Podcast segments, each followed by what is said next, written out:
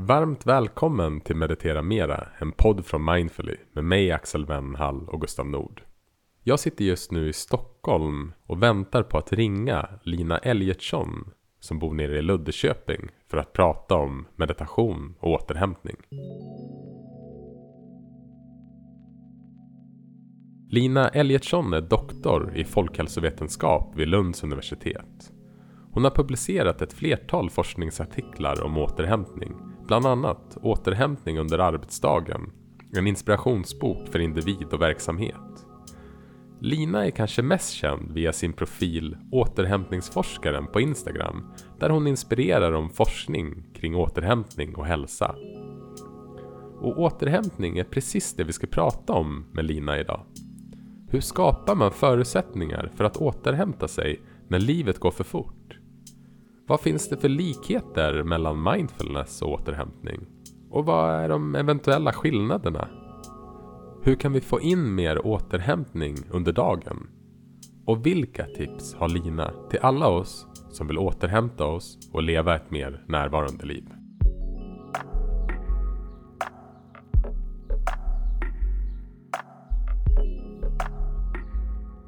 Hej Lina och välkommen till Meditera Mera. Hej, tack så mycket.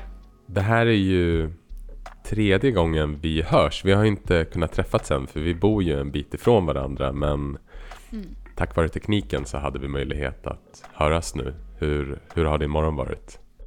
Jo men den har varit fin. Jag hade sån där lyxig morgon där jag fick möjlighet att ha långfrukost med barnen innan skola och förskola. Det är inte varje dag man har tid till det. Så att dagen har börjat bra. Mm. Mm, så nu är jag eh, sugen på vårt samtal och se vart det tar oss. Mm. Ja men det är jag också och vi ska ju prata om meditation och framförallt återhämtning idag.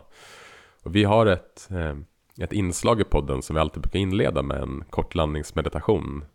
Skulle det kännas okej okay att vi börjar där, du och jag också? Absolut. Det låter som en bra start. Mm.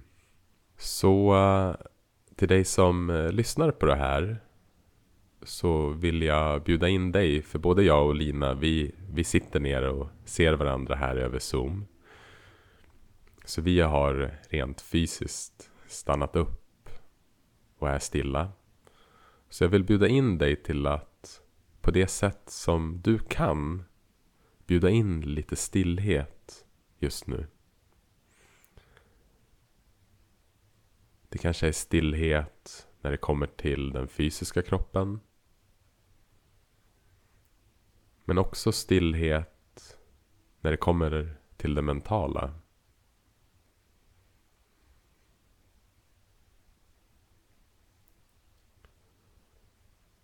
Och sen rikta din uppmärksamhet mot ditt andetag. Bara ta en stund och nyfiket notera var du känner andningen som tydligast just nu.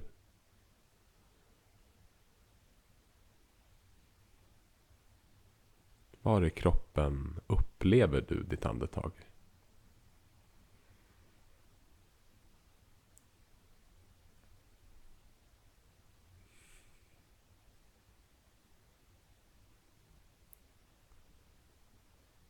Och sen kan du bara följa med ditt andetag så att du känner när du andas in.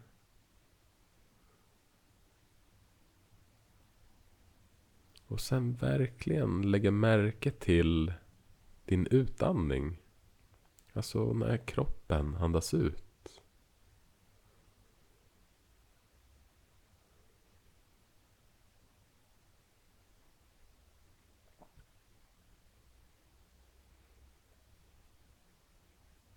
Och så kanske du kan upptäcka att andetaget både börjar och slutar i en sorts stillhet.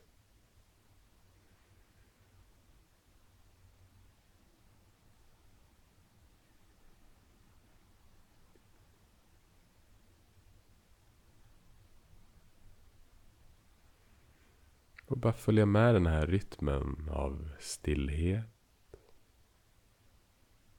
Inandning. Stillhet. Och utandning.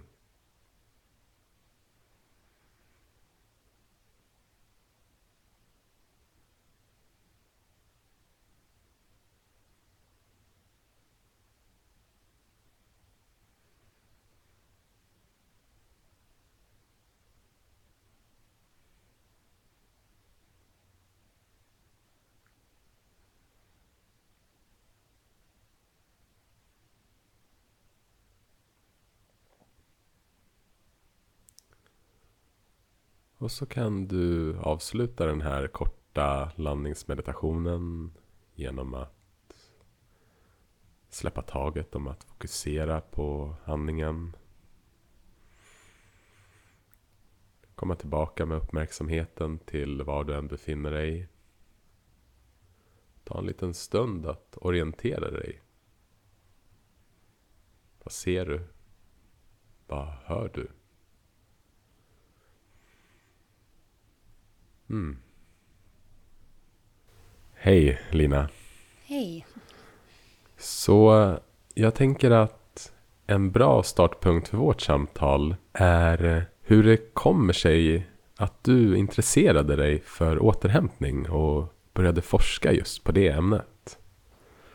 Ja, det, det började nog i eh, att jag fick förståelsen för och kunskapen om hur viktigt återhämtning är för oss. Jag har en grundutbildning inom eh, folkhälsa och försöka förstå våra beteenden och hur vi fungerar och ehm, vad behöver vi för vårt välbefinnande? Och då upptäckte jag ju att återhämtning verkar vara grunden i allt. Ehm, I allt vi gör använder vi resurser i oss som vi sen måste bygga upp med återhämtning. Vi behöver hålla den här balansen för att kunna fungera, kunna må bra. Och när jag sen kom in i ett forskningsprojekt som kollade på hälsa i arbetslivet, där jag har min bakgrund, så såg vi ju rätt snabbt att just det här, att återhämtning faktiskt verkar vara det absolut viktigaste för att medarbetare ska må bra. Och när jag började gräva i litteraturen insåg jag ju snabbt att det finns en jättestor, eller fanns ska jag säga, en jättestor kunskapslucka kring återhämtning på jobbet. För det vi pratar om det är hur man återhämtar sig när man är ledig kvällen, helgen, semestern för att orka jobba igen. Och det var där mitt intresse liksom väcktes på riktigt, att jag kände att detta måste jag ta reda på mer om. Det här måste vi täcka in i forskningen. Återhämtning i arbetsvardagen, inte bara efter jobbet. Så det var så det började. Mm. Det kanske vore passande bara att stanna upp just kring återhämtning. Skulle inte du vilja definiera hur du ser på återhämtning Mm. Alltså vad, vad är återhämtning och vad ingår i återhämtning? Precis. Ja, det var, det var många, många frågor i en där. För just definitionen av återhämtning, men då brukar man ju säga att ja, men det är liksom ett sätt att återuppbygga, eh, eh, nollställa kroppen igen liksom. Man har förlorat, man har använt resurser, man har förlorat energi på grund av att man har gjort något, vad som helst. Och då behöver vi bygga upp det igen och det gör vi genom återhämtning. Sen vad som faktiskt ger den här återhämtningen, det är ju en helt annan sak. För att där jobbar jag ju väldigt mycket för att vi ska lite komma ifrån det här traditionella sättet att se på återhämtningen. Att det bara är sömn eller att göra passiva aktiviteter, att vila. Att återhämtning kan vara så mycket mer än det. Så återhämtning i sig, vad som ger dig som individ återhämtning, det kan vara nästan vad som helst. Helt beroende då på vilka resurser du har använt och vilken sorts trötthet du känner. Och jag tänker att vi kommer säkert djupdyka ännu mer i de här frågorna under samtalet, eller rättare sagt komma in på dem på olika sätt. Men det är liksom grunden i den. Mm. Vi bygger upp oss igen. Och att det kan ske på massa olika sätt. Mm. Ja, men jag tycker det är intressant det du beskrev där om eh, synen på återhämtningen som, som många delar tror jag. Att återhämtning är någonting man gör utanför jobbet. Mm. Skulle du vilja berätta lite grann mer om vad du har upptäckt i din forskning gällande just fördelarna eller vikten av att också bygga in återhämtning under arbetstid? Mm. Uh, det kan vi ju verkligen se just kopplat till det här med att vad vi än gör så använder vi resurser och måste återhämta oss. Och då blir det ju, när man ser på det så blir det ju rätt tydligt att vi kan inte vänta tills vi har kraschat för att sen bygga upp. Vi kan inte vänta tills vi kommer hem. För vi hinner liksom inte riktigt med då. Vi hamnar hela tiden lite efter, vi hamnar hela tiden på minus. Återhämtning behöver vara en pågående process dygnet runt. Det vill säga sömnen är jätteviktig, men det är inte det enda. Och det har jag verkligen sett i forskningen just hur viktigt det är att vi jobbar med den här integrerade återhämtningen.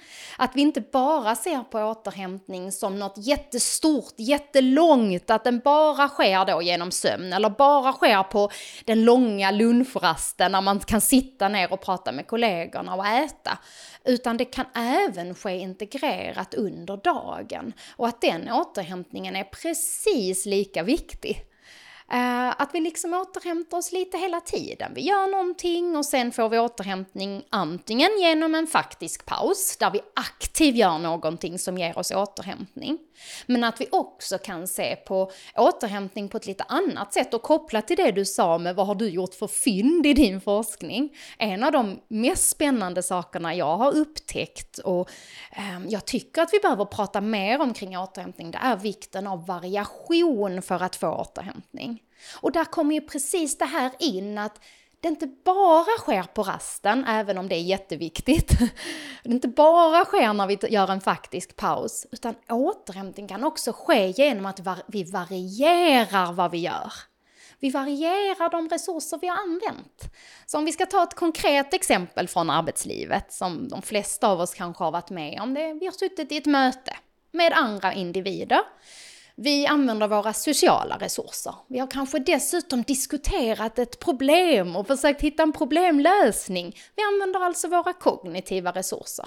När vi kommer ut från det där mötet, istället för att gå direkt in i ett nytt liknande möte där vi använder samma resurser, kan vi varva det kanske med en arbetsuppgift som jag 1. gör ensam, Två, kanske något lite mer rutinmässigt som inte kräver så mycket hjärnverksamhet. Liksom. Hjärnan kan få vila lite. Vad du har gjort för dig själv då, det är att faktiskt ge dig återhämtning medan du fortsätter jobba. Och det är en sån där bit jag tror att vi behöver prata mer om och se över mer i våra egna liv. Hur tänker vi kring återhämtning? Och att det faktiskt inte är, som sagt, det här passiva. Det tror jag är viktigt att trycka på. Mm. Ja, men för det, det, låter nu som att det finns två dimensioner av, av det här. Att den, den ena biten är ord, det som kom till mig när du beskrev det först var Bodil Jönssons uttryck ställtid. Eller någon sorts mm. mikropaus, mm. att kunna, mm. om, vi, om vi kopplar det till meditation, att liksom ta en stund, att verkligen komma tillbaka med sin uppmärksamhet till nuet så att vi får en förmåga att släppa det som har varit och göra mm. oss redo och receptiva att möta det som komma skall eller det som är här och nu. Mm. Och framförallt i ett skifte. Men det du också pratar om nu är ju att, att om man ser utifrån någon typ av så produktivitetssyn eh, så, så låter det också som att vi, vi kan skapa återhämtning bara bara genom att variera arbetsuppgifterna, att inte lägga tre möten i rad utan att, att medvetet planera in olika typer av arbetsuppgifter som, har, som kräver olika typer av saker av oss som ger chans till återhämtning. Ja men precis, det är precis så. Vi behöver kombinationen av detta. Och där ser man ju så tydligt det här vikten av att återhämtningen är integrerad på något sätt. Att det är den här pågående processen som jag var inne på i början. Och att man under hela dagen, om det så är i arbetsvardagen eller på fritiden, eller vad du än befinner dig i för situation, att se över hur får jag möjlighet till återhämtning. Vad Mm. behöver jag nu? Ibland behöver vi ta en konkret paus, till exempel genom en stunds meditation, att landa, återfå nytt fokus, koppla bort tankar på jobbet eller den, eh, den stressfaktorn som eh, ligger hos dig just nu.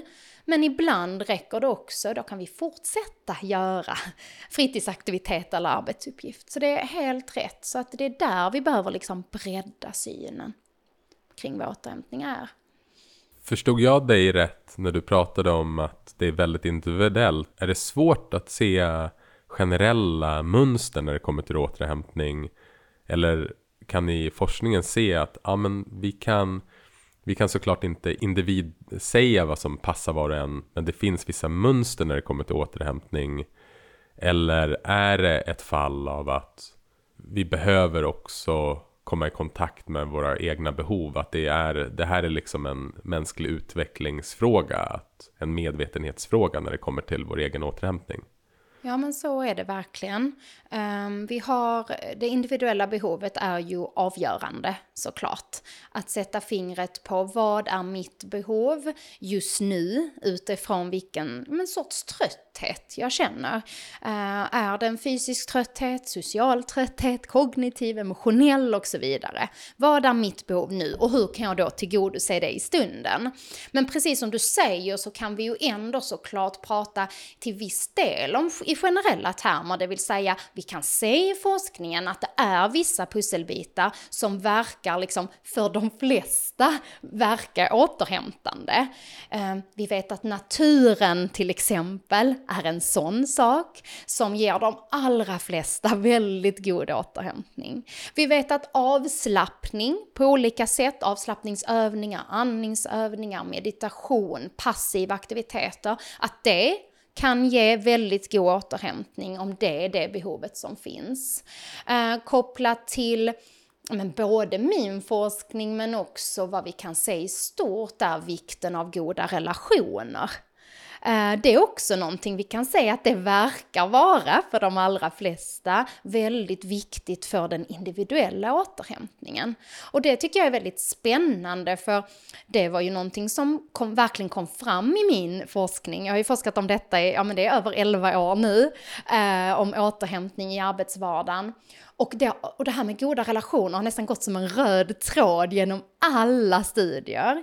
Och det tycker jag är väldigt spännande för vi kan ju se i ny forskning om just relationers betydelse att det också verkar vara avgörande för vår hälsa. Alltså att det är lika viktigt som eh, tobaks och alkoholvanor, eh, fysisk aktivitet och så vidare. Att ha goda relationer i ditt liv påverkar ditt välbefinnande och din återhämtning. Och det är ju spännande just kopplat till återhämtning på jobbet, för där har jag ju sett i forskningen att vi har två delar egentligen. Det ena är att du har fungerande relationer rent professionellt. Alltså att du är på en arbetsplats där ni har god sammanhållning, där ni kan samarbeta, ge varandra positiv återkoppling, hjälpa varandra i arbetet. Men vi har ju också den andra delen, den privata delen. Där vi kan se att är du på en arbetsplats där du har både tiden och lusten att prata med dina kollegor om något annat än jobbet. Att lära känna dem, kanske till och med bli lite vänner, skapa en vänskap, ehm, skratta tillsammans. Då påverkar det dig som individ väldigt positivt i förhållande till återhämtningen. Så med det sagt så kan vi ju verkligen se de här mönsterna som du var inne på i början, alltså att vi är väldigt olika individer, så det är viktigt att sätta fingret på ditt behov just nu. Vi ska inte bara lyssna till de här kanske normerna som finns eller så, förväntningarna som finns på återhämtning och vad som är återhämtning, utan backa bandet lite och känna, ja men vad behöver jag just nu? Men så kan vi ändå få en fingervisning kring de här områdena som vi ändå kan få hjälp av att, ja men ge sig ut på en promenad i naturen, ja men det är faktiskt bra för din återhämtning och ditt välbefinnande. Kanske inte alltid för alla, men för väldigt många i många situationer. Mm. När du beskriver de här mera generella mönstren som finns som har bevisats ge återhämtning så det som kommer upp för mig är att alla de hjälper oss att vara närvarande. Att alla de hjälper oss att på ett sätt skifta vårt operativsystem från att vara i det analyserande, det kognitiva, det tänkandet som på något sätt hela tiden gör att vi rör oss i en pendel mellan det som har hänt och det som kommer hända framför allt. Till att vi skiftar som ett, till ett operativsystem som upplever det som händer här och nu. Som är vaket och som eh, på ett sätt inte behöver tanken lika mycket. Tanken finns som en, ett verktyg. Men det är inte tanken som styr. Och eh, det är ju, skulle jag säga, en, en, en definition av hur jag ser på meditation. Att meditation är formen för att skifta från eh, någon sorts tankevärld till den direkta upplevelsen. Och eh, jag tänkte också på det där, jag tycker det jag tycker jag blir mer och mer medveten i mitt eget liv om hur läkande det är med goda relationer. Och för mig så skulle jag översätta, för jag tänkte på det nu när du sa det, men vad är en god relation? Och jag vill liksom höra lite grann hur du ser på det. Men för mig blir det mer och mer tydligt att en god relation är en relation som jag kan vara mig själv i. Mm. Och när jag är mig själv så är jag närvarande. Och när jag är mig själv så kan jag också vara autentisk. Jag kan vara sann, jag kan vara ärlig, jag kan vara sårbar. Jag behöver liksom inte hålla min gard uppe på något sätt. Men för att jag ska kunna ha en god relation med någon så krävs det att vi bägge två är närvarande i det mötet. Vad, vad ser du liksom, om vi bara spesar in på, vad är en god relation för dig? Mm, jag, jag tyckte så fint sagt och du satte fingret på precis det eh, som jag också landar i när jag tänker på de här frågorna. Och det begreppet jag faktiskt vill lyfta där, det är det vi kallar psykologisk trygghet. Mm. Eh, för det, vi kan se ett jättestarkt samband mellan psykologisk trygghet och återhämtning. Och det innebär precis det du sa, att man kan vara sig själv. Eh, och nu är ju jag, som ni förstår, inne mycket på arbetslivet och har kollat ju på psykologisk trygghet just på arbetsplatsen. Alltså att du kan vara dig själv, du kan ställa frågor, du är inte rädd för att misslyckas, du kan visa precis vem du är utan att vara orolig för att det ska, du ska mötas med någon negativa, negativitet eller du kan helt enkelt vara sann mot dig själv som du sa. Och där kan vi säga att det är en väldigt betydelsefull faktor för de här goda relationerna som behövs för att vi ska må bra, för att vi ska kunna känna återhämtning. Så jag tycker att det, det sammanfattar det väldigt fint, eh, just den här psykologiska tryggheten som sagt. Mm. Jag är inte helt bombsäker på det här men eh, någon lyssnare eller kanske du får rätta mig om jag har fel men jag har för mig att Google gjorde någon, alltså de undersökte de mest innovativa teamen hos dem och se vad, vad, liksom, vad, vad fanns det för nyckelkomponenter här? Vad är det som skapar de mest innovativa och kreativa teamen på Google? Och att man upptäckte då att det var den psykologiska tryggheten som var den viktigaste komponenten. Det, det stämmer. Eh, och det, det som var så spännande där var ju att de kollade ju på, är det personlighetstyper? Är det liksom hur pass, hur hårt de presterar? Eller hur, liksom de kollade på allt. Och det var precis som du säger. Det kom fram att de teamen som jobbade absolut bäst, det var där man kände sig trygg. Mm. Kunde vara sig själv. Alla de här komponenterna som ligger i psykologisk trygghet. Så det är ett väldigt spännande begrepp. Eh, och också nu att jag har sett där i, i, i den forskning som, som jag har drivit, eh, just att kopplingen till återhämtning. Så att jag tycker att det är ett, ett begrepp värt att ha med sig och hur viktigt det faktiskt är det här att vi kan vara oss själva. Har du några erfarenheter eller insikter på hur organisationer och företag kan skapa mera psykologisk trygghet på arbetsplatsen? Ja, um, som chef kan man ju göra rätt så mycket um, för att bidra till att skapa psykologisk trygghet. Och där handlar det mycket om hur du är, hur man är som chef, hur vi har, vad vi har vi för klimat i organisationen. Att man Äh, jobbar mycket med öppenhet i gruppen, att man som chef är väldigt transparent, erkänner sina misstag. Att säga det här hände, det här blev tokigt, jag är bara människa. Att man lite är en förebild för att visa att det är okej. Okay. Då kan vi också skapa en grupp där man vågar. Eh, att man som chef visar att vi liksom, skulle något gå snett, då tar vi det som, tar ansvar för det som grupp, men också att vi liksom, att vi firar tillsammans när det går bra.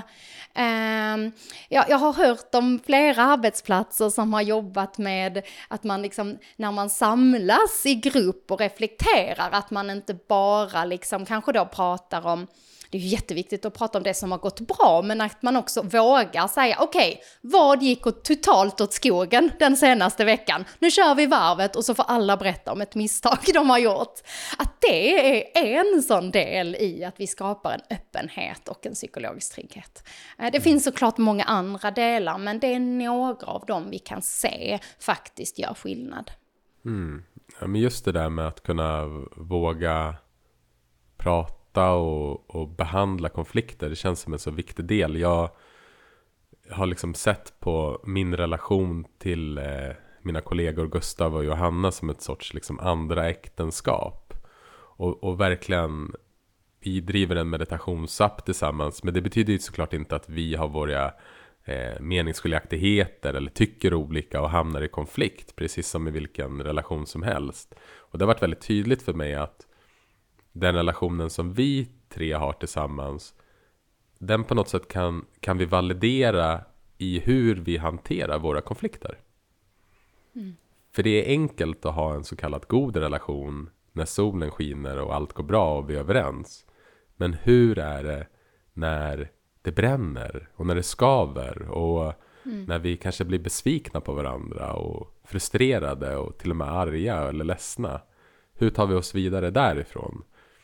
Och där skulle jag också säga att för mig så byggs den psykologiska tryggheten i att kunna hantera de situationerna.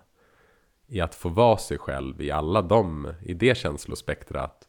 Men också vara vuxna människor som kan hantera det här och inte ha kvar de här gamla oförrätterna eller surdegarna utan att ja, men på ett mm, närvarande och medvetet sätt prata och, och lösa det som dyker upp.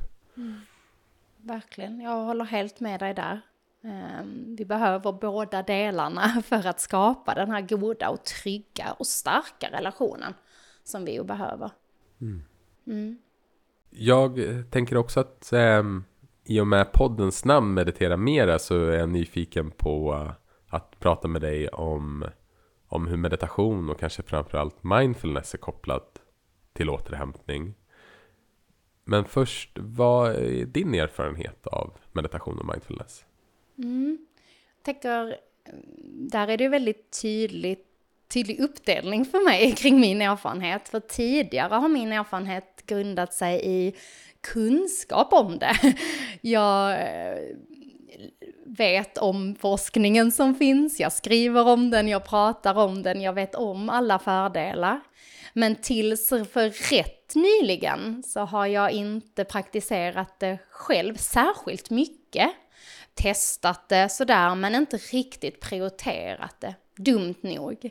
Men sen för några månader sen så blev jag introducerad just för er app Mindfully och har integrerat det successivt mer och mer i min vardag där jag har provat det på olika sätt och börjar både känna och förstå de här fördelarna på ett annat sätt då, än att bara ha den rena kunskapen om det. Så att eh, jag börjar bygga på min erfarenhet mer och mer. Både om vi tänker ren meditation, alltså att prova att faktiskt sitta ner och meditera. Men också, jag ser ju mindfulness lite mer som en nästan som en livsstil. Att man, man lever mer närvarande och mer i nuet och att det liksom förändrar nästan ens sätt att se på saker. Så att de börjar mer och mer faktiskt få ta del i, i mitt liv på ett annat sätt än det har gjort tidigare. Mm. Ja, fint. Ja, jag tycker det där är en... Och det gör mig så glad att höra dig beskriva det. För det där tycker jag en, har varit en nyckelinsikt för mig själv. Att meditation är egentligen ingenting man gör utan det är någonting man är. Mm. Mm. Så meditation på något sätt blir en påminnelse att, att vara mm. närvarande. Så uh, nu när du har börjat implementera lite meditation i ditt liv. Hur har du gjort det? Vad har passat dig? Um, jag testar mig fortfarande fram.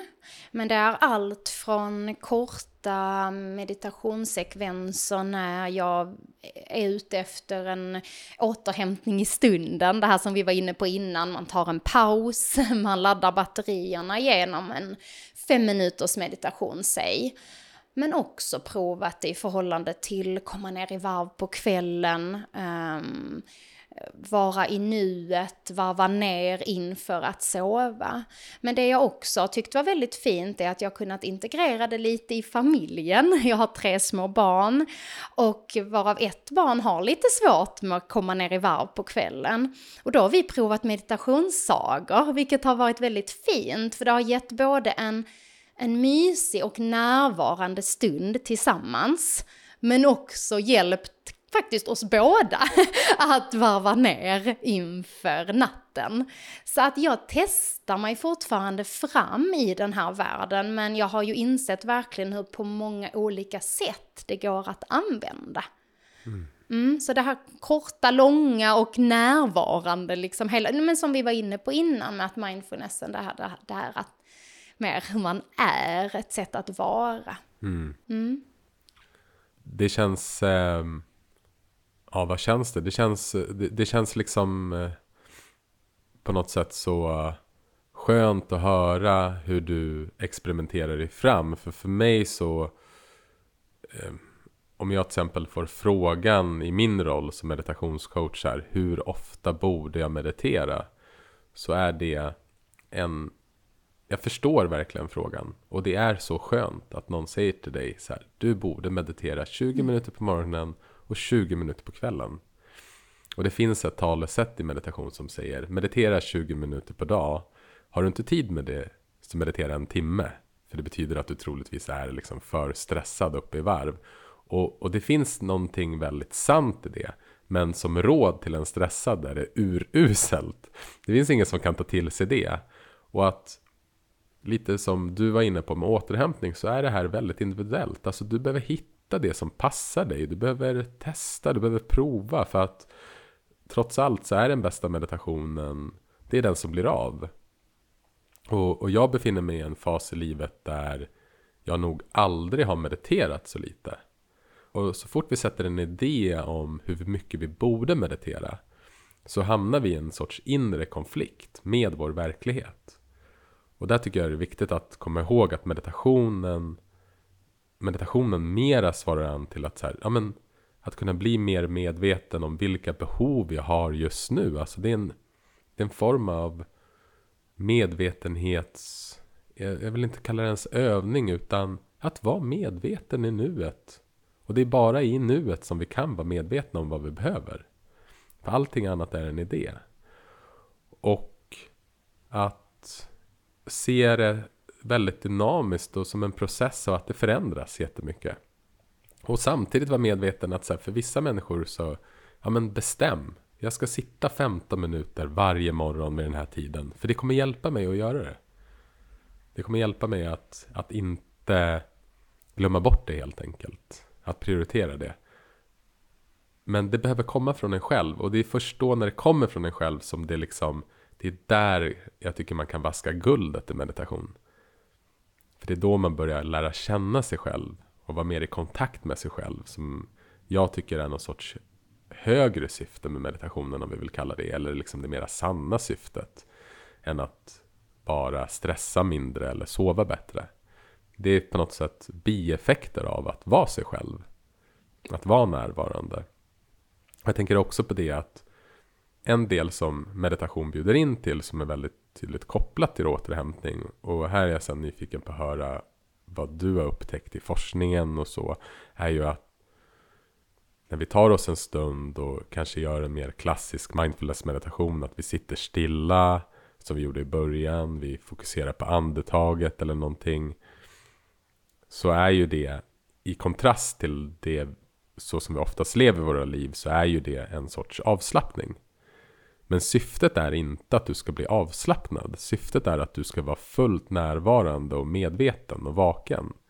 Så avslappningen blir mer som en bieffekt. För det finns en, en problematik i när man har avslappning eller lugn och ro som mål. Då hamnar man återigen eventuellt i konflikt med det som är. Och där ser jag att det finns en djupare avslappning i att acceptera verkligheten precis som den är. Så för mig så blir meditationen på ett sätt, okej, okay, när mitt liv stormar som mest, kan jag hitta återhämtning och vila i det? Finns det någon plats i mig där jag kan, om jag, om jag fullständigt accepterar att livet är skit där och då, vad händer då?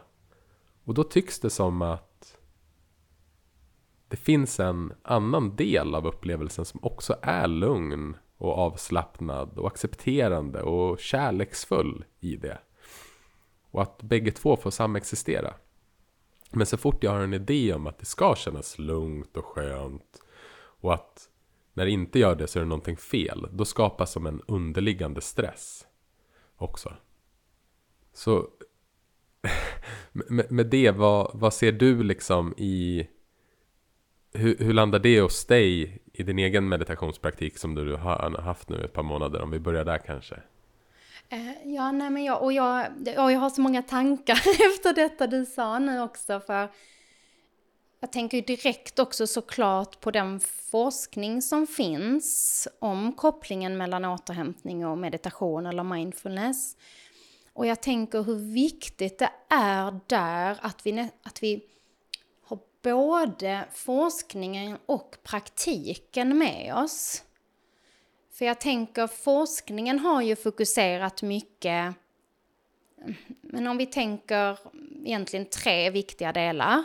Det första är precis det du sa om att skapa en medvetenhet om behoven. Där har vi ju den första väldigt tydliga kopplingen till återhämtning. Att genom att vara närvarande, genom att vara mindful, så kan du öka medvetenheten om ditt behov av återhämtning. Um, så det är det första. Men sen har ju forskningen också kollat på det som du nu benämnde som så kallade bieffekter och det är där jag tyckte det var lite spännande. För dels vet vi att det har gjort väldigt mycket forskning på sömnkvalitet, alltså att vi eh, har lättare får somna, vi sover bättre om vi utövar meditation. Så det är en sån pusselbit. Men sen har vi också sett det här som en annan då bieffekt med stressreduktion att vi eh, blir mindre stressade, vi blir mer avslappnade. Eh, och vi har ju en stor del som handlar om att öka sitt fokus, öka kreativiteten och sådana pusselbitar. Så där tänker jag att det är viktigt Ja, det blev lite ögonöppnande för mig när jag satt och lyssnade på dig här nu. För att jag har själv tänkt att jag Eh, har gjort en kort meditation som hjälp för att slappna av, för att få återhämtning. Men när jag nu hör dig berätta så kände jag hur jag verkligen ser på det kanske lite med andra ögon nu. Och därför är det så viktigt att vi har både liksom forskningen som då har kollat på vad det kan meditation och mindfulness leda till. Vad kan det vara en hjälp för eller ett verktyg för? Men också var befinner vi oss i stunden när vi, mm, vad ska vi kalla det, utövar det. Eh, och att det är de två, liksom det praktiska men också eh, vad då det kan leda till. Eh, så tänker jag spontant när jag hör dig berätta detta och när jag då lägger ihop all den forskning jag har läst om återhämtning och mindfulness. Mm. Mm. Jag är med dig Och jag tänker också att när det kommer sen till de eventuella skillnaderna mellan återhämtning och meditation är att all meditation behöver inte leda till återhämtning. Om vi ser det på det, liksom det här lite större perspektivet att det kan vara väldigt, och ordet meditativt tycker jag är ett svårt ord att använda. För det är liksom, då, när man hör det så tänker man att det är ett speciellt tillstånd. För mig är meditativt det mest enkla, naturliga tillståndet vi människor har tillgång till. Du nämnde att du har tre små barn, jag har två små barn. Det är meditativt. De är vakna och närvarande. Det är inte liksom något speciellt tillstånd som är tillgängligt för några få som har mediterat i flera år. Utan det meditativa är det naturliga medvetandetillståndet av närvaro. Och att kan vi skifta in i det till exempel när vi går på gymmet? För gymmet skulle jag ju säga, och det här får du gärna rätta mig, det finns säkert en återhämtning att ha där också, men är ju liksom en där vi stressar kroppen ganska mycket, eller under träning. Och där man, om man i alla fall tänker på ren fysisk återhämtning, att vi behöver det efteråt. Men där blir meditationen ett, ett sorts verktyg eller ett sorts sätt att verkligen vara i träningen, att få ut mest, alltså att uppleva hela träningen. Och det kommer också leda till att du kommer bli starkare och att du kommer ha roligare. Så där, där är ju liksom det meditativa är inte någon återhämtning utan det är snarare en maximering av, av din prestation. Så där ser jag också att, att meditationen inte alltid är återhämtning utan att den kan användas till att vara mer aktiv också. Mm. Jag, nu vet jag inte, men eh, om jag förstod dig rätt där, men precis, jag tänker ju samma sak att att återhämtning kan ju vara väldigt aktiv också. Men jag tänker någonting som jag ofta stöter på när folk ska beskriva hur de bäst får återhämtning, då är det ju väldigt ofta det här att gå in i sin egen bubbla på något sätt. Och det kan ju vara träningen, det kan vara promenaden, att baka, att sticka, att djupandas, vad som helst. Så där tänker jag att de ligger väldigt nära varandra hela tiden. Det här vara medveten som du pratar om. Ja. Mm. Jag är lite nyfiken på... Um, jag tror de flesta människor, om inte alla, vet att vi behöver återhämta oss. Och uh, de flesta människor som börjar meditera upplever att det är bra för dem. Men trots det så gör man inte det. Man tar sig inte tiden helt enkelt. Och på lik liknande sätt så verkar vi, är vi många som har svårt att ta oss tiden och återhämta oss. Varför tror du att vi har så svårt att göra det som vi vet att vi behöver och mår bra av? Mm. Jag tror att en del i det är har vi den fulla kunskapen och förståelsen? Uh, om vi då pratar återhämtning var vi lite inne på det i början, så här, vad är egentligen återhämtning och vad är bilden av återhämtning? Och har man bilden av återhämtning att det är sömnen eller den långa stunden där man tar ett varmt bad eller ligger, har tid att ligga på soffan och läsa en bok. Har man bilden av att återhämtning måste vara stort och mycket då tror jag att det är en faktor till att man, ja men det är inte lönt. Så jag, jag struntar i det för jag, jag, det är inte lönt med två minuter eller fem minuter eller tio sekunder. Så där ser jag att en krock sker först och främst. Jag, träff, jag stöter så ofta på människor som säger just det, det är inte lönt. Och då säger jag, jo det är um, Att vi liksom, vi ska, vi ska liksom minska på vad vi ser är återhämtning. Och då tror jag att det är steg ett, att det blir lättare att göra, att få det gjort. Det är lönt att ta ett djupt andetag innan du hoppar in i nästa möte. Om du gör det kan du få lite ny energi, lite nytt fokus, lite återhämtning. Men sen den andra delen i det, så här, varför får vi inte till det? Eh, varför tar vi oss inte tiden till återhämtning när vi då inom citationstecken vet hur bra det är för oss? Så tror jag att mycket är kopplat till liksom det prestationssamhälle vi lever i.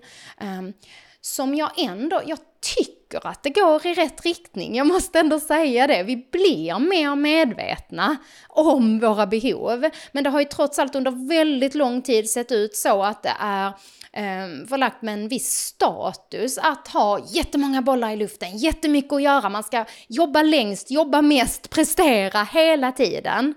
Och det är så vi liksom får liksom lite, lite kickar att fortsätta. Det är det som ger oss den här tillfredsställelsen. Men att vi då behöver stanna upp och tänka att det är precis liksom tvärtom. Vi behöver pausa, vi behöver återhämta oss för att kunna prestera bra. Det finns ju mängder med forskning som visar detta. Om vi då också kollar ur ett arbetsperspektiv och ett arbetsgivarperspektiv, alltså ehm, medarbetare som där man arbetar hälsofrämjande och där medarbetarna får återhämta sig, de kan prestera bättre, de kan jobba mer effektivt, de blir mer kreativa och så vidare. Listan kan göras jättelång. Så att vi behöver vända på hela perspektivet, att istället tänka att det är coolt och det är bra och det är häftigt och det är status att pausa och återhämta sig när man behöver återhämta sig. Så det är de två hindren jag tror främst ligger i varför vi inte gör det. Men som sagt, jag måste ändå lägga in att jag tycker att medvetenheten har förändrats. Nu är ju jag i arbetslivet, men jag tycker generellt mycket efter pandemin också att det har blivit en helt annan medvetenhet kring vad är mitt behov och vad behöver jag och vad mår jag bra av? Och den förändringen kan jag se parallellt med att fler och fler eh, arbetsplatser, organisationer, arbetsgivare faktiskt satsar på hälsofrämjande insatser, mycket med fokus på återhämtning för sina anställda.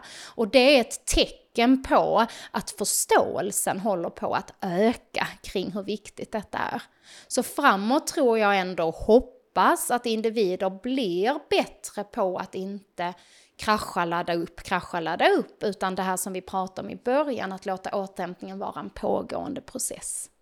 Mm. Och en självklar del, tänker jag, att återhämtning ska inte vara något konstigt som vi behöver skriva in i kalendern eller måste påminna oss om hela tiden, utan målet är ju någonstans, det är jättesvårt, men att börja öva på att återhämtning ska vara en självklar del mm. i våra liv. När jag tänker tillbaka på min egen karriär eller mitt eget arbetsliv, yrkesliv, så ser jag väldigt, väldigt tydligt att de perioder som jag både har varit mest produktiv och även mest kreativ, alltså där resultatet av det jag gjort har varit bäst helt enkelt, har varit under perioder där det har funnits väldigt mycket återhämtning under en arbetsdag. Där det har också varit i kombination med att ha längre ostörda stunder som bara har varit dedikerade till en arbetsuppgift. Och det är ju svårt som du är inne på. Många, mångas jobb ser inte ut så utan det är olika puckar att lösa hela tiden. Men, men det är i det, den typen av djupa arbete och där det också sen har funnits en, en acceptans från min sida och en förståelse att det fönstret är inte så långt där jag kan vara i det djupa arbetet, kanske tre timmar ungefär. Och sen att resten av dagen behöver mycket återhämtning och väldigt lite krav och prestationer. Ja, ja men det är de, de, de stunderna också som jag kanske mått allra bäst. Det har varit otroligt, varit otroligt berikande för mitt välmående.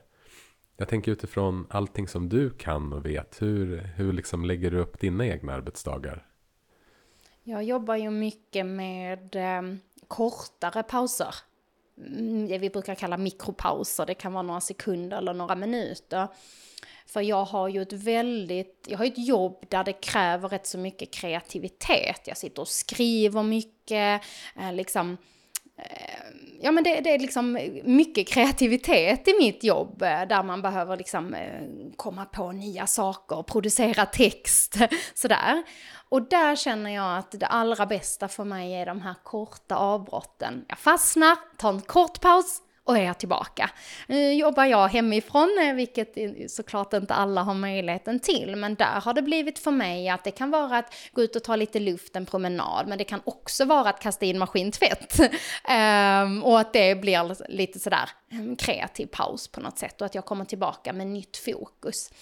Men det kan också vara sådana korta stunder av att eh, titta ut genom fönstret, bara vara här och nu. Vi vet ju att något som är väldigt starkt kopplat till återhämtning, det är att ja, men lite rensa hjärnan, koppla bort tankar på jobbet, hjälper oss att få återhämtning och få liksom komma tillbaka med ny energi till jobbet. Så att allting du kan göra i din mikropaus som hjälper din hjärna att släppa tankarna och vara bara här och nu, det vet vi kan vara väldigt återhämtande. Och då kan det vara en sån sak att bara titta ut genom fönstret och vad ser du där utanför? Eller ta några djupa andetag och fokusera på det, eller helt enkelt vad du behöver i stunden. Men det försöker jag jobba mycket med. Um, just med tanke på den arbetssituation jag har. Men samtidigt tycker jag att mikropauser är ju någonting som alla borde anamma. För att vi vet ju lite inne på det som jag sa innan att återhämtning behöver inte vara stort och mycket. Det kan man behöva ibland, men ibland är det de här korta, korta avbrotten där vi laddar oss med ny energi. Mm. Och du har ju delat i vårt samtal också att du är eh, förälder.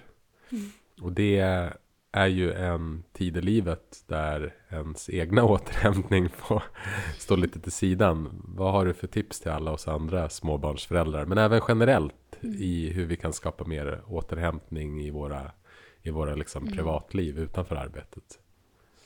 Ja, men jag, jag, tror det ligger mycket där i att Eh, det kan vara återhämt, finnas återhämtning i det lilla. Och jag tror att vi behöver påminna oss om det ibland. Eh, för jag stöter också på många som känner just det här som jag var inne på innan, att det är inte lönt. Och som småbarnsförälder, nej då är det kanske inte det där ensamma varma badet som man har tid till. Däremot kan jag hitta återhämtning i det lilla. När jag kan ta ett djupt andetag och titta på när barnen leker. Eller faktiskt sitta närvarande och lägga ett pussel eller pärla tillsammans med barnen. Eller när jag går ut med soporna och tar några djupa andetag på vägen. Alltså att vi hittar återhämtning i det lilla och också accepterat, accepterar att livet ser olika ut i olika perioder. Och det kommer en dag när återhämtning kanske är att ligga och läsa en bok i flera timmar. Men just nu är det det kanske inte. Och det gäller ju liksom alla oberoende av livssituation. Så kopplat just till återhämtning liksom på fritiden när man är ledig. Så tror jag att det är väldigt bra att försöka ha lite tankesättet randiga dagar eller randiga stunder eller veckor eller hur man vill applicera det. Alltså du gör någonting som tar energi på något sätt. Och det kan vara någonting som har varit kul, du kan ha varit träffat en kompis och det kan ändå behövas, behövas återhämtning. Men det kan också vara något som har varit stressigt eller jobbigt för dig. Men att du då varvar det aktivt med något återhämtande några sekunder, några minuter eller en längre aktivitet som vi var inne på i början, där med att variera vilka resurser man använder. Så jag tror både på jobbet men framförallt också på fritiden så tror jag på att tänka det här randiga. Mm. Så att vi integrerar återhämtning. Och att vi nu i början när vi övar oss, för det är svårt, faktiskt får tänka lite extra och tillbaka till goda relationer och att relationers betydelse för återhämtning, det är inte bara det här att ha goda relationer där man kan skratta och prata. Vi kan ju också nyttja varandra. Vilka har du i din närhet på jobbet, på fritiden? Har du familj, vänner, partner? Har du kollegor, en chef? Som du faktiskt, ni kan hålla lite koll på varandra ha ett öga på varandra under dagen. Men nu ser hon lite trött ut, eller hon behöver nog ta en kopp kaffe, eller en promenad, eller en paus, eller ett djupt andetag. Och att man då kan vara där och påminna varandra. Men också att man nyttjar relationerna i sitt liv med att faktiskt göra återhämtande aktiviteter tillsammans. För det kan vi också se spela roll. Att ta med någon ut på en promenad, eller att laga den där middagen tillsammans och att vara återigen närvarande i stunden. Och att se det liksom som att relationerna kan faktiskt påverka. Så att jag tänker det är flera olika bitar i det här med att hitta återhämtning på fritiden. Men de delarna tror jag på är viktigt att ha med sig. Mm. Jag gillade bilden av randiga dagar och mm. på tal om goda relationer så tror jag mitt bästa tips för återhämtning som småbarnsförälder är skaffa barnvakt. ja, det är ett, ett, annat sätt att få lite återhämtning. En annan typ av återhämtning än att vara åter, få återhämtning med barnen. Kanske kombinationen är troligtvis det bästa, eller hur? Ja, precis. Ja. Mm. Du, eh, en sista fråga om återhämtning. Är det någonting som du har upptäckt i din forskning som du känner att allmänheten verkligen inte känner till? Alltså någonting som kanske var oväntat för dig eller bara där det finns ett väldigt stort kunskapsglapp? Mm. När jag kollar på min forskning i stort och de fynden som har kommit fram genom åren så är det väl främst tre pusselbitar där jag tycker att vi har faktiskt gått in rätt mycket på två av dem. Den ena är det här vikten av goda relationer som vi har pratat om. Det andra är det här med att variera, att återhämtning inte bara behöver vara pausen. Men jag tror att det tredje som jag tycker verkligen är värt att prata lite extra om, det är vikten av reflektion. För vad jag har sett i forskningen, vi har bland annat gjort en studie där vi kollade på just men av, av alla faktorer på arbetet, i arbetsvardagen, vad är viktigt för att få upplevelse av återhämtning? Och då kunde vi se att reflektion på egen hand och tillsammans med andra var det absolut viktigaste. Och sen på tredje plats var det skratt, att skratta. Och det har vi pratat om, men det är ett underbart resultat att det är viktigt att skratta för att få återhämtning. Men därför mm. tycker jag att det är viktigt att nämna reflektionen. Och då är det inte bara i arbetsvardagen. Det är jätteviktigt att ta sig tiden efter en arbetsuppgift, att fundera över vad som precis hände och hur det känns reflektera tillsammans med kollegor om arbetssituationer, om arbetet, om återhämtning. Men vi har ju också den viktiga pusselbiten med reflektion på fritiden. Uh, och där är vi ju tillbaka till det här med att vara medveten om sina behov, eller hur? Och att faktiskt, för jag tänkte det är väldigt lätt att man hör liksom, man kanske har lyssnat på detta samtalet och så tänker man, ah ja, åh, återhämtning är jätteviktigt, det ska jag börja mer med. Och sen faller man tillbaka i samma hjulspår, vardagen rullar på och så blir det liksom inte, det rinner ut i sanden. Och där vet vi att det kan vara väldigt värdefullt att vara väldigt konkret. Alltså sätta, sätt dig ner nu och ta två minuter till att reflektera över ditt behov av återhämtning. Vad behöver jag när jag känner de här olika sorters tröttheten? Och men vad, vad, kan det finnas för återhämtande verktyg i min vardag? Vad kan jag göra? Vad finns det för aktiviteter jag faktiskt kan ta till när jag har fem sekunder, två minuter eller en timme? Eh, och att faktiskt, mm, jag vill faktiskt säga skriva ner det också, för att det blir väldigt tydligt då. Och så kan man liksom ta fram det och faktiskt använda. Så att vi får inte underskatta reflektion som verktyg och att använda det på massa olika sätt. Eh, stanna upp och reflektera kring till exempel återhämtning. Mm. Ja, det känns som en eh, perfekt plats att, att börja runda av på det här samtalet. Verkligen tack för att du har eh, upplyst mig och oss om, om vikten av återhämtning och hur vi kan få in det mer i våra liv. Innan vi ska avsluta så har vi en del i podden som eh, jag inte har eh, meddelat dig om. Men den heter Fem snabba och det är just därför jag inte har sagt någonting till dig. Så bara det första som kommer upp. Mm. och den första, den första frågan är om du skulle få bjuda tre personer på middag och de skulle faktiskt kunna vara även personer som inte finns längre, som har gått bort. Vilka tre skulle du vilja bjuda på middag då? Ja, ur ett liksom, personlig eh, synpunkt så blir det väldigt enkelt för mig. För jag har eh, mor och farföräldrar som jag saknar väldigt, väldigt mycket. Som jag skulle önska skulle få träffa mina barn. Så jag hoppas, även om du sa tre personer, så tänker jag att mina barn kanske skulle få kunna komma in på en, ett hörn. Eh, så skulle jag bjuda in min, min mormor och farmor och morfar på den middagen. Ja, ja vad fint. Ja. Vilken är din favoritplats på jorden? Favoritplats på jorden? Um, jag, har, eh, jag är uppvuxen eh, vid eh, havet. Där har jag en speciell liten plats nere vid stranden där jag eh, har alltid lekt som barn och varit som barn. Eh, och havet har alltid, kopplat till återhämtning, varit min plats. Det är där jag hittar glädje, lugn, det är där jag, eh, äh, går, dit jag går när jag är ledsen, eller när jag behöver energi, eller vad det än är för sinnes, liksom var jag befinner mig, så är det havet jag väljer först. Och där har jag min lilla plats en liten sten vid havet som, jag, som är min favoritplats. Mm, absolut, på jorden. Vi har ju pratat lite kort om naturen och återhämtning, men det känns som att vi skulle mm. kunna spela in ett helt nytt avsnitt bara om det, eller hur? Så är det verkligen. Naturen, mm. ja verkligen, naturen eh, både inomhus, utomhus, eh, oj vad det påverkar oss på så många sätt och inte minst mm. vår återhämtning. Det är ett spännande område. Mm. Vilken bok eller dokumentär skulle du vilja tipsa om? Jag tänker då faktiskt att jag kan... Jag tänker vi har pratat rätt mycket om relationer idag. Och det är ju så spännande. Och jag har... Eh, eh, min vän Katarina Blom som är psykolog, har skrivit en bok som heter Tillsammanseffekten. Som jag tycker belyser detta ämne så väl hur pass stor betydelse relationer har i våra liv. Så den skulle jag vilja rekommendera att eh, läsa.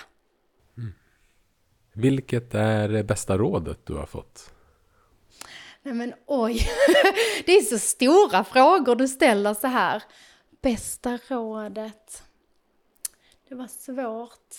Jag har men ett råd, där, liksom, om det är det bästa eller inte vet jag inte, men något jag eh, ofta tänker på och går tillbaka till. Det är ett begrepp jag stötte på för x antal år sedan som har kommit att bli väldigt betydelsefullt, som jag tror att många behöver tänka på. Och det är betydelsen av att snälltolka andra. Um, att vår grundinställning ska vara att snälltolka och inget annat. Och jag tror att bär vi med oss det, såväl i privatlivet som professionellt i arbetssituationer, så tror jag att det hade kunnat förändra väldigt mycket. Jag tänker ändå att det kan få räknas som ett råd eh, att snälltolka. Mm. Verkligen, verkligen. Sista frågan, vad är du tacksam för just nu? Ja, eftersom vi har pratat mycket om att vara i nuet och något jag faktiskt reflekterade över, som jag nämnde i början, det är den fina morgonen jag fick med barnen. För att vår vardag är inte äta frukost hemma, utan det är ofta rätt så upp, kläder, iväg till skola, förskola och liksom rätt så bra tempo. Och i morse att få ta den stunden extra och få vara i nuet och sån fin morgon där allt bara, ni, alla ni som är småbarnsföräldrar vet att det är inte alltid morgnarna går jättesmidigt. Ibland är det någon som eh, fastnar i något eller låser sig i något och så. Men i morse flöt det på. Och det känner jag att jag är väldigt tacksam för att jag fick den stunden. För den gav mig väldigt mycket energi inför att ta mig an min arbetsdag. Så jag hoppas att jag ska, jag ska försöka få in sådana morgnar fler gånger. Uh, mm. Mm, vad fint. Du, innan vi säger hej då, har du något, något tips eller någon mera kanske konkret övning som du skulle vilja skicka med till lyssnarna som de kan göra för att få ännu mer återhämtning i sina liv? Ja, Eh, och då, det passar ju perfekt för vi kommer ju att prata om reflektion alldeles här på slutet. Och då skulle jag vilja men uppmana alla er som lyssnar att prova en positiv reflektion, eller det man ibland kallar tacksamhetsreflektion. Och det kan man göra i slutet av arbetsdagen kopplat till arbetssituationen. Man kan också göra det på kvällen innan man ska sova kopplat till hela livet, både på och utanför jobbet. Och att avsluta arbetsdagen eller dagen i stort med att tänka på positiva händelser, det har visat sig i forskningen faktiskt påverka återhämtningen väldigt mycket men också välbefinnandet. Har vi den här eh, positiva känslan i magen när vi går hem från jobbet, då har vi lättare att återhämta oss när vi är lediga, lättare att lämna jobbet på jobbet. Men avslutar man dagen med det kan det faktiskt också påverka hur vi mår och hur väl vi återhämtar oss i stunden. Så att det vill jag liksom tipsa alla om att prova, för hur jobbig dagen än har varit och det känns som att det bara har varit skit rent ut sagt, så lovar jag att du kan hitta något du är tacksam för eller något som har känt positivt. Det kan vara ett samtal du har haft eller du har gjort en, slutfört en arbetsuppgift du känner dig stolt över eller ja, men som jag reflekterade nu över att jag fick en fin stund med barnen på morgonen. Du kanske kan sätta fingret på något prova och reflektera kring det. Men också faktiskt skriva ner det, för då är det mycket lättare för oss att ta till oss av det vi har tänkt. Eh, och se, jag tänker prova det några dagar och utvärdera sen. Hur kändes det för mig? Påverkade det mig på något sätt? Påverkade det min återhämtning eller mitt välmående? Så det vill jag att alla vågar prova. Mm. Ja, det är ett underbart tips. Och det som är så fint med tacksamhet är ju att den är hur det är direkt kopplat till närvaro. Och när du pratade om det här så för att knyta ihop säcken till meditation så tror jag att om man har svårt för meditation och tycker det, det kan vara att man har svårt att hitta fokus när man ska meditera eller har svårt att, är i en period i livet då det är lite svårare att meditera så är det ett, ett fint tips är att börja med en tacksamhetsövning.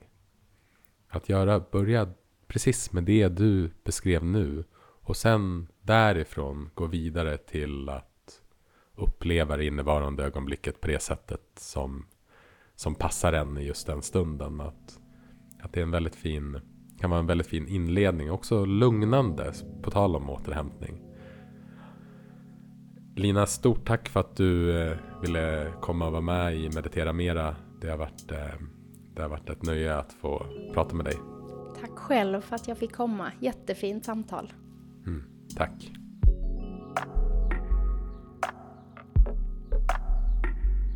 Tack för att du har lyssnat på det här avsnittet av Meditera Mera från Mindfully med återhämtningsforskaren Lina Elgertsson. Vi hoppas att du har blivit inspirerad av vårt samtal och om du vill komma i kontakt med Lina så hittar du hennes kontaktuppgifter på vår hemsida mindfully.nu. Och är det något vi har tagit med oss från vårt samtal med Lina är det att försöka skapa randiga dagar där vi kan varva aktivitet med återhämtning. Ta hand om dig så hörs vi snart igen.